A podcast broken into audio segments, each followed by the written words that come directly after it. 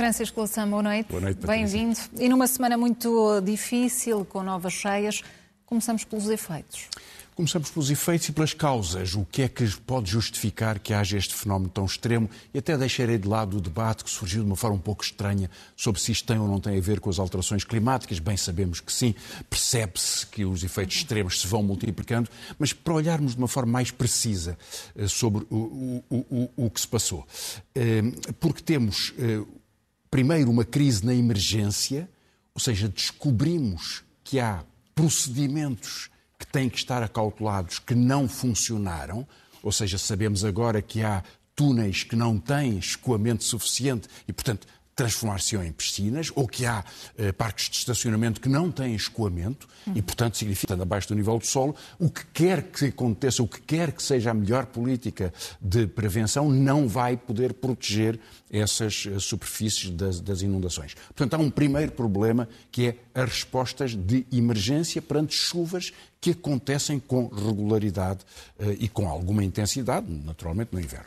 Mas depois há um, um, um segundo tipo de, de, de, problemas, que são os problemas que têm a ver com a impermeabilização do solo, a urbanização, mas um terceiro que eu, que, para o qual eu queria chamar a atenção, que é a deficiência da construção.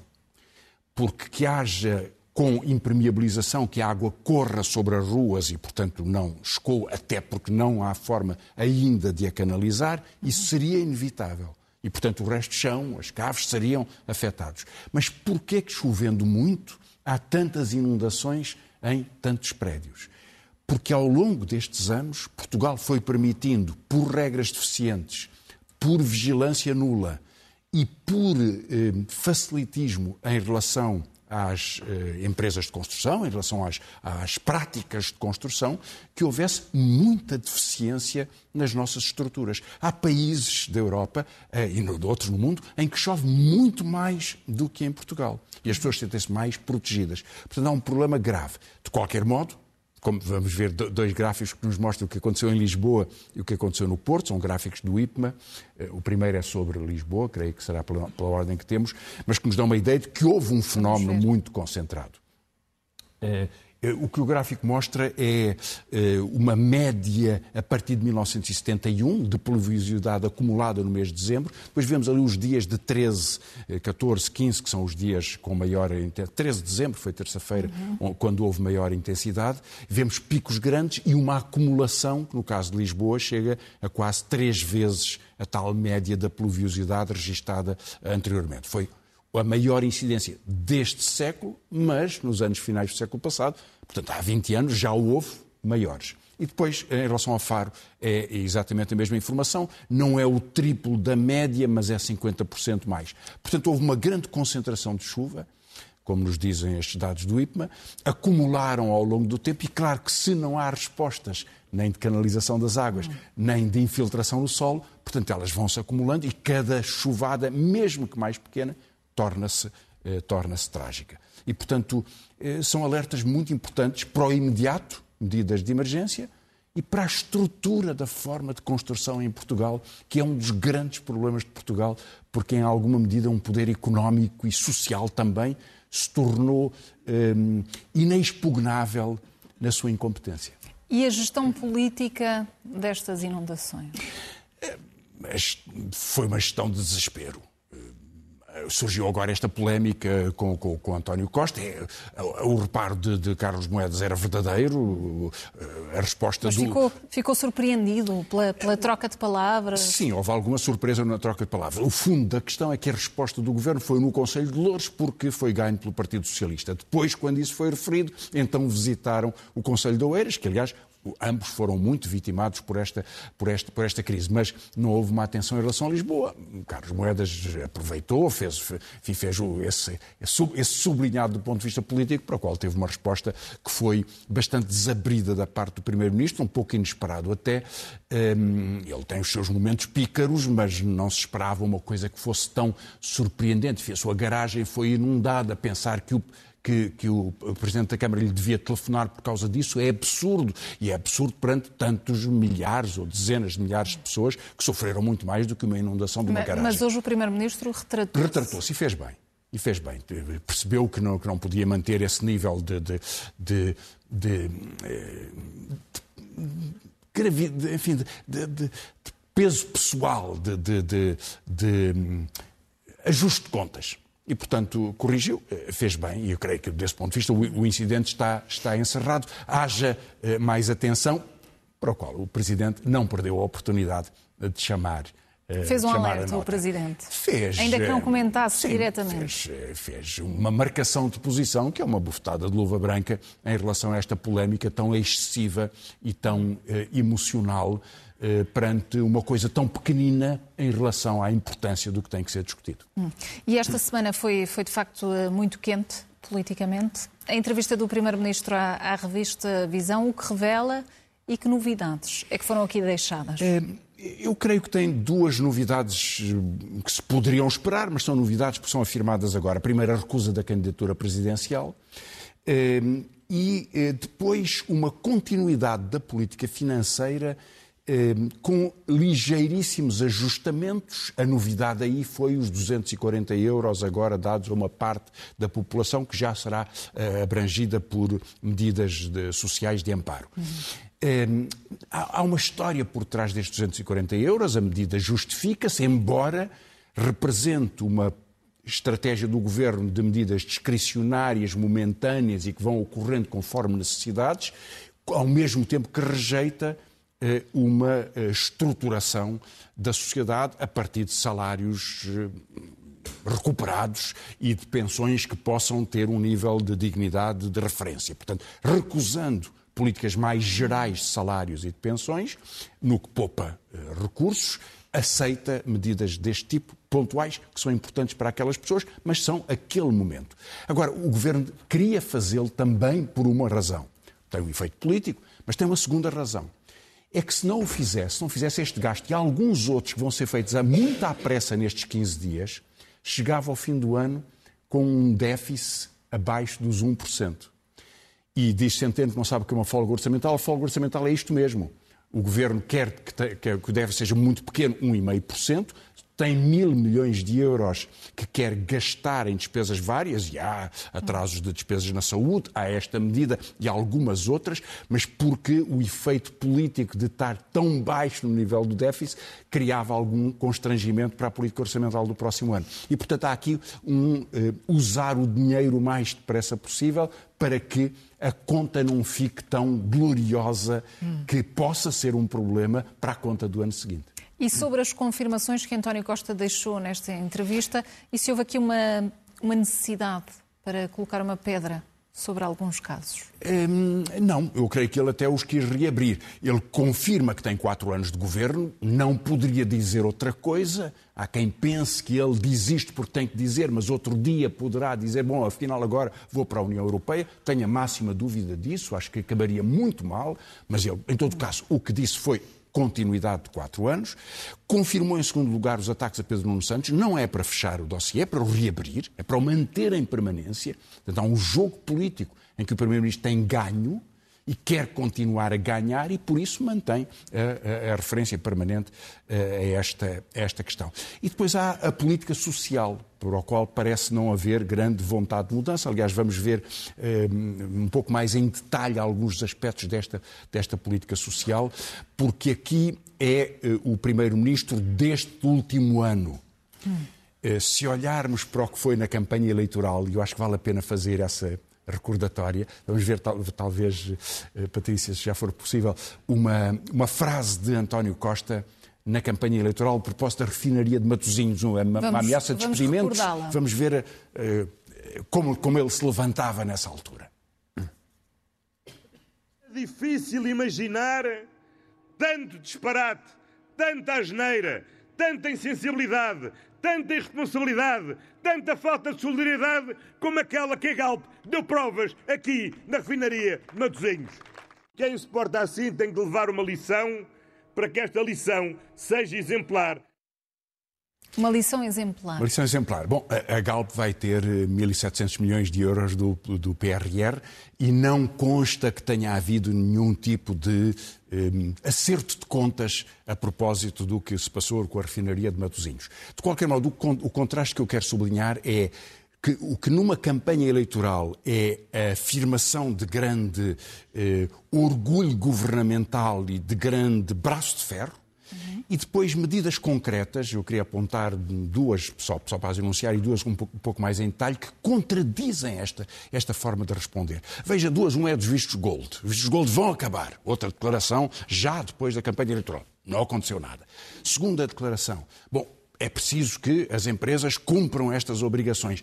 No IRC, pela primeira vez, nunca tinha sido sequer proposto em público em Portugal por alguma entidade eh, neste contexto. A Troika não o fez, por exemplo. Foi, foi aceito pelo governo que todos os prejuízos eh, das empresas sejam transmitidos para, para o abatimento dos seus pagamentos futuros, ou seja, sejam reabsorvidos pelo, eh, pelo sistema fiscal. Isto também nunca tinha acontecido. Agora, os dois aspectos para os quais eu queria chamar mais a atenção são muito recentes: o dos professores do ensino e o dos trabalhadores das plataformas. Foi hoje, esteve a ser votado ontem e hoje, uma parte do, do, da lei laboral, isto ainda se vai prolongar durante algum tempo, uhum. numa das questões mais sensíveis, porque é uma das novas formas de organização do trabalho. Empresas que contratam trabalhadores para trabalhar em plataformas, os trabalhadores fingem que são uma empresa em nome individual, pagam uma parte do seu ordenado à plataforma e a plataforma não tem responsabilidades nenhumas laborais, não tem uh, subsídio de férias, subsídio de doença, não tem subsídio de Natal, não tem uh, uh, subsídio de, de, de desemprego se forem despedidos não têm proteção jurídica. Isto é maravilhoso para estas empresas. Já aconteceu com a lei Uber, que é o modelo da uberização do trabalho. Agora, quando se escuta o que é que vai acontecer nas outras plataformas, são muitas dezenas de milhares de pessoas. Muitos imigrantes, mas muitas dezenas de milhares de pessoas, aliás, em vários níveis. O Partido Socialista já teve quatro posições. O governo já teve quatro posições. A primeira foi a melhor de todas. Houve um livro verde que foi escrito e então a exigência era quem trabalha por uma plataforma é empregado dessa plataforma. Isso significa a presunção de laboralidade, de contrato e que obriga a plataforma a ceder eh, os direitos, segundo a lei, que devem ser estendidos a toda a gente. Eh, depois disso, o Partido Socialista propôs uma coisa diferente. Não pode haver um intermediário que esse tem responsabilidade, mas a plataforma não tem solução das plataformas para se proteger. Terceiro, eh, eh, isto foi discutido no Conselho Europeu ainda esta semana. E por um voto foi recusada esta posição. O Partido Socialista já fez, entretanto, outra proposta, que é pode haver um, um intermediário, mas tanto ele como a plataforma têm responsabilidade jurídica, e agora surgiu uma quarta, que é que os tribunais que decidam quem é que é o empregador para criar um, um nevoeiro jurídico, uma confusão com uma grande desigualdade de poder. As plataformas têm um poder de eh, chegar à justiça, de contratar advogados que os trabalhadores não têm. Portanto, isto é um exemplo de uma questão muito concreta, por isso eu quis ser detalhado, Patrícia. Peço desculpa, porque é, isto afeta muito a vida de muitas pessoas.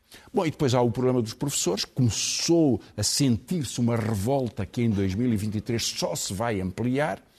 Por duas razões essenciais, porque muitos milhares de professoras e professores estão bloqueados no progresso da sua carreira.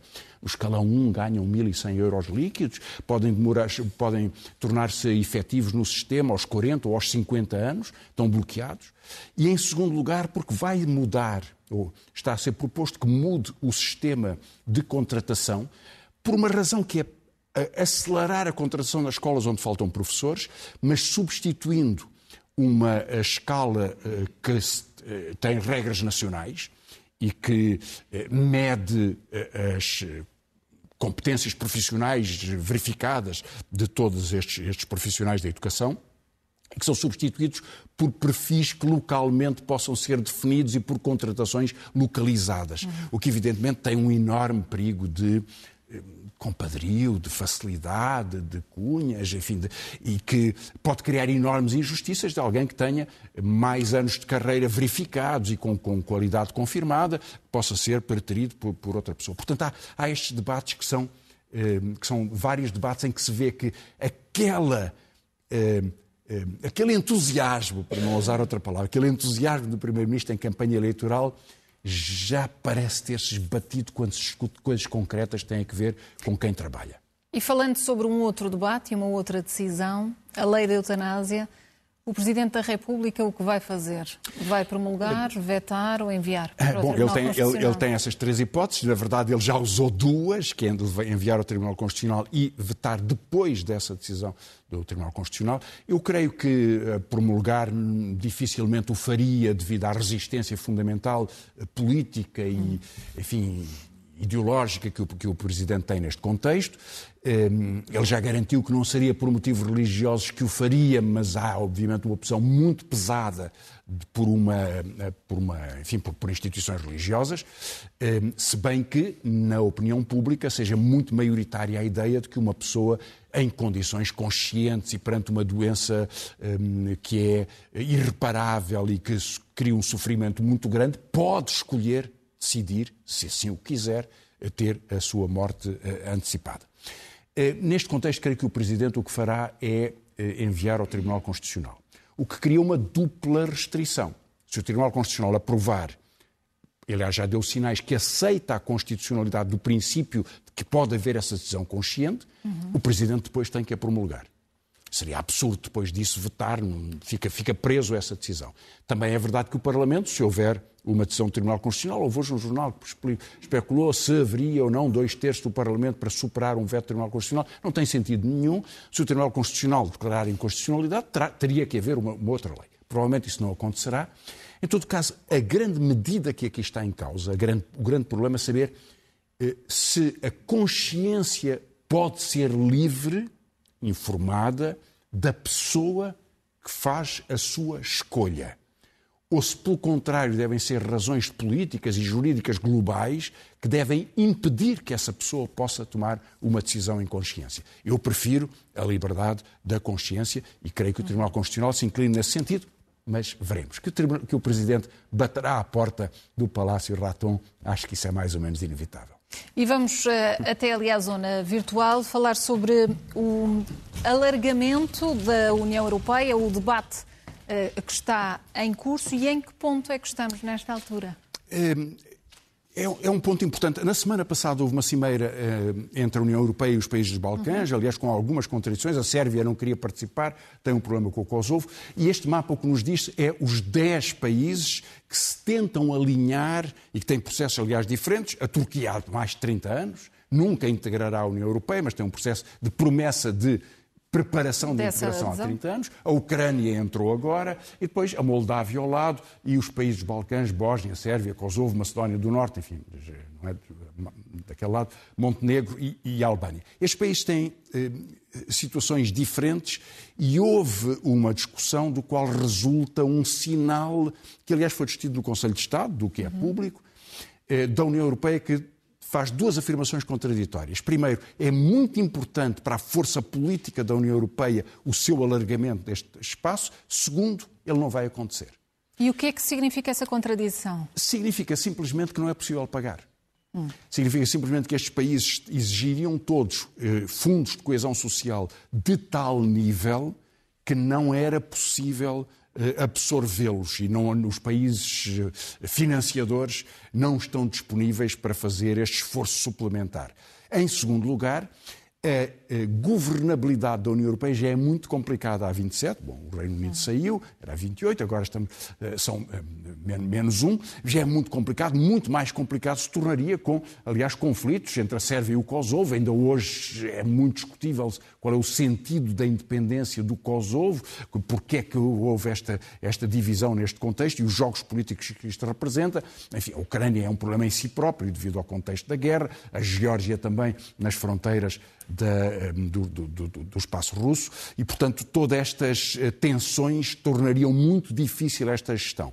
A resposta do Conselho Europeu foi avançaremos nesta, eh, neste alargamento se, ao mesmo tempo, fizermos uma reforma institucional, que ninguém sabe muito bem qual é. O Primeiro-Ministro, num discurso, deu a sua opinião. É uma Europa a várias velocidades. Ou seja, vários países que se vão juntando sem esforços comuns ou com mínimos esforços comuns. Há um que ele quer que exista, que é um novo PRR europeu, mas eh, para outras decisões que o façam em grupos de países. Isso é muito perigoso para Portugal. Portugal beneficiou sempre de um princípio dos, de acordo de tratado e de decisões, incluindo com poder de veto.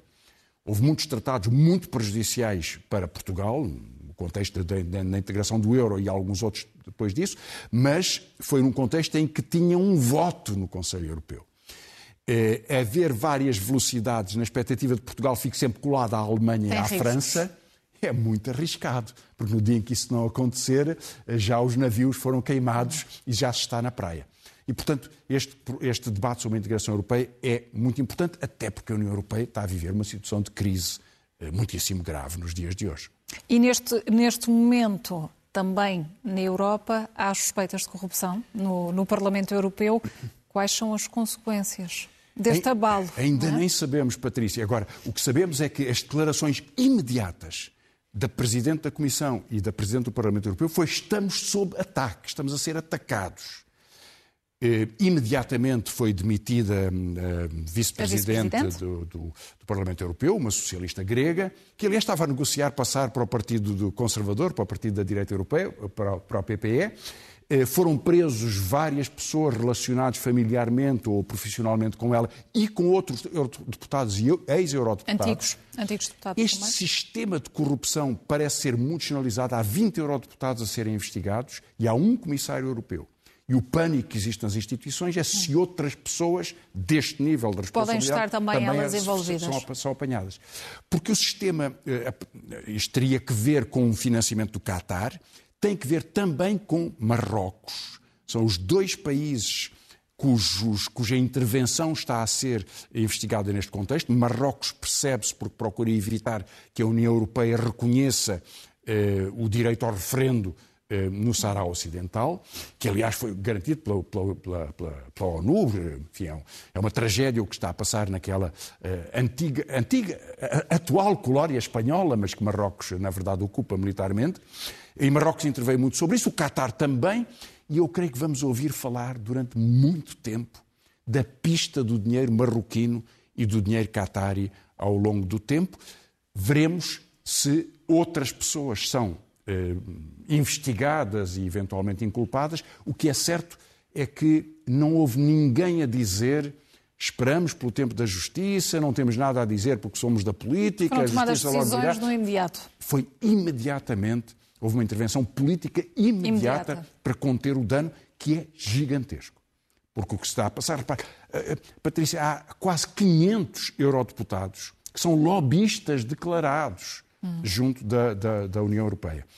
Os lobbies na União Europeia são poderosíssimos. Bruxelas é um mapa de lobbies, de grandes empresas a representar lobbies, porque tem intervenção direta. E essa é a parte de cima do iceberg, o que nós vemos, a parte legal. A parte ilegal serão estes dinheiros, de, como neste caso. Vamos olhar agora para os uh, dados de um inquérito sobre as uh, desigualdades dos adolescentes e o nível dos alertas que soam com estes dados agora conhecidos? Que são eh, muito preocupantes. Isto é um estudo da Organização Mundial da Saúde, foi feito também em Portugal, com 5.800 jovens entre o, o, o, sexto e o décimo ano de escolaridade, ou seja, entre os 10 eh, e os de, entre os 12 e os 16 anos. É, é, preciso um pouco de cuidado com a, com a, forma. Eu vou presumir que esta amostra é uma amostra representativa, mas este tipo de, de extração de grupos pode, uhum. enfim, pode ter alguma distorção. De qualquer modo, isto compara 2018, antes da pandemia, com 2022, que está a correr com o impacto da pandemia. Já se sabia que entre os mais jovens, e isto nem fala das outras crianças, que têm este efeito também, e, eh, mas entre estes jovens que têm uma, em que a sociabilização é tão importante, não é só a escola, é a vida, é os colegas, é enfim, a aprendizagem da vida social, da vida amorosa, da, da, da, da aprendizagem escolar, é tudo isso. Um, o efeito tinha sido terrível. Agora, uh, vamos ver só alguns dados. Isto é a, percepção de infelicidade, que eles fazem, passa 18%, o que é muito elevado. Muito elevado, é um quinto. Mas para um valor. Para 30%, 27,7%. Há um salto por causa do isolamento, por causa da tristeza, por causa da perca de contactos. E depois vamos ver outros dados que vão no mesmo sentido também. Há hum, atitudes, perguntas, não gosta da escola, 30% não gosta da escola. Pode ser por outras razões também, mas todas elas se misturam. Tomou medicação, 16%.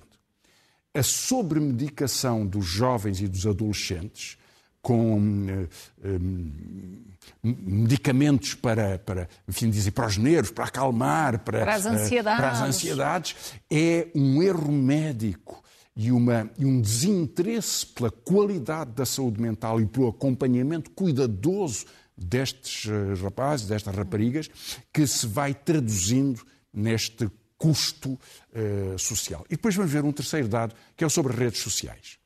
Porque as pessoas ficaram fechadas em casa, estas crianças adolescentes ficaram fechados em casa, e eh, aumentou muito esta intensidade de utilização. O TikTok é o mais utilizado de todos, mas depois vêm os outros quase a seguir. E há duas perguntas, há outras também importantes, mas estas duas uhum. perguntas são muito interessantes. Usa as redes sociais para fugir da sua infelicidade? Metade. Praticamente metade, diz que sim. Metade não consegue passar menos tempo nas redes, apesar de saber que é uma que é forma é de tratar da sua, até, da sua é? infelicidade. 32% não consegue se separar-se das redes. E, portanto, uma, uma, parte muito significativa tem duas horas ou mais, mais por dia, porventura mais, se contarmos depois o tempo da, da ansiedade do telemóvel, das mensagens, da, enfim, esta, estas perturbações da atenção. Mas isto demonstra um mapa de grande infelicidade que tem que ver com a forma difícil de funcionamento da escola, com problemas de organização, de resposta de saúde mental, com a própria forma como a família acompanha e cria uma estrutura de, de envolvimento e de socialização desta, desta, destes jovens e adolescentes e como entre eles e elas eh, se relacionam neste, neste contexto. Até o sinal de alerta, porque passaram quatro anos. Em quatro anos este agravamento é assustador.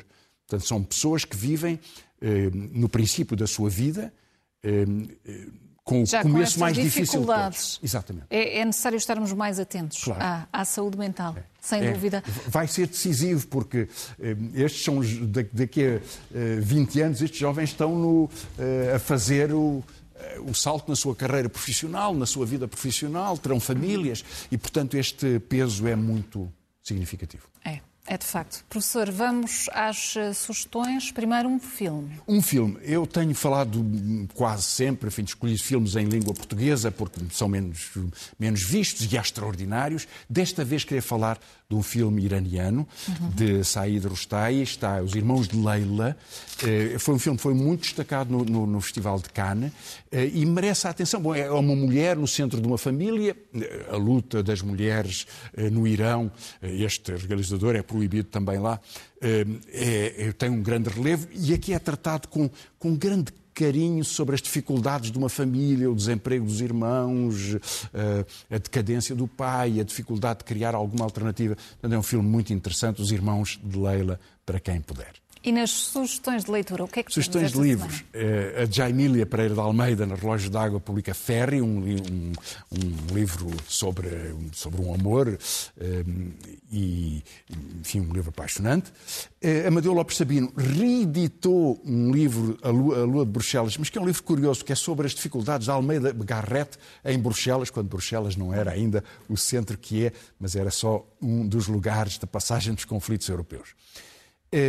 Um professor português, professor catedrático na Universidade de Viena, Nuno Maulide, publicou um segundo livro de eh, explicação popular, como desvendar o quebra-cabeças da origem da vida, nem mais nem menos, origem da vida do universo. Escreveu um livro sobre o pão eh, também na planeta, muito, enfim, muito bem escrito e muito interessante. Um professor eh, do Porto, o professor eh, do ensino superior, Hugo Monteiro, na UMOS, publica Migrações e Hospitalidades. Ele estuda as migrações do pânico. Quem sai e procura a hospitalidade fugindo da tragédia. E é um estudo muito concreto, crítica do cosmopolitismo das fronteiras do século. Eh, Tiago Saraiva, na Daphne, eh, tem um livro, título muito forte, Porcos Fascistas. É um grande estudo de um universitário que, que, ensina no estrangeiro. Eh, o título tem aqui uma dupla leitura, porque é sobre os organismos de alimentação e de hum, tecnologia e de ciência durante os fascismos. E, portanto, por isso também escrito desta forma. E, finalmente, a Tinta da China publica um livro de mudança estrutural em África, eu já o devia ter recomendado há algum tempo, já foi publicado há um par de meses, de Carlos Lopes, eh, responsável guineense nas Nações Unidas, um grande académico africano, e Jorge Cararás, eh, também eh, que ensina nos Estados Unidos. Mudança estrutural em África, percepções deturpadas, novas narrativas, desenvolvimento no século XXI. E só nos falta mesmo um momento zen. Só nos falta um momento zen, que é sobre ehm, esta coisa dos, eh, da bolha mediática esta coisa das. Um, extrato, um extrato da entrevista do Primeiro-Ministro, da sua zanga com quem provoca ou inventa historietas ou casinhos para uh, incomodar o governo, que não gosta nada disso. Vamos ver. Francisco Louçã, boa noite, obrigada e boa até noite. para a semana. Obrigado.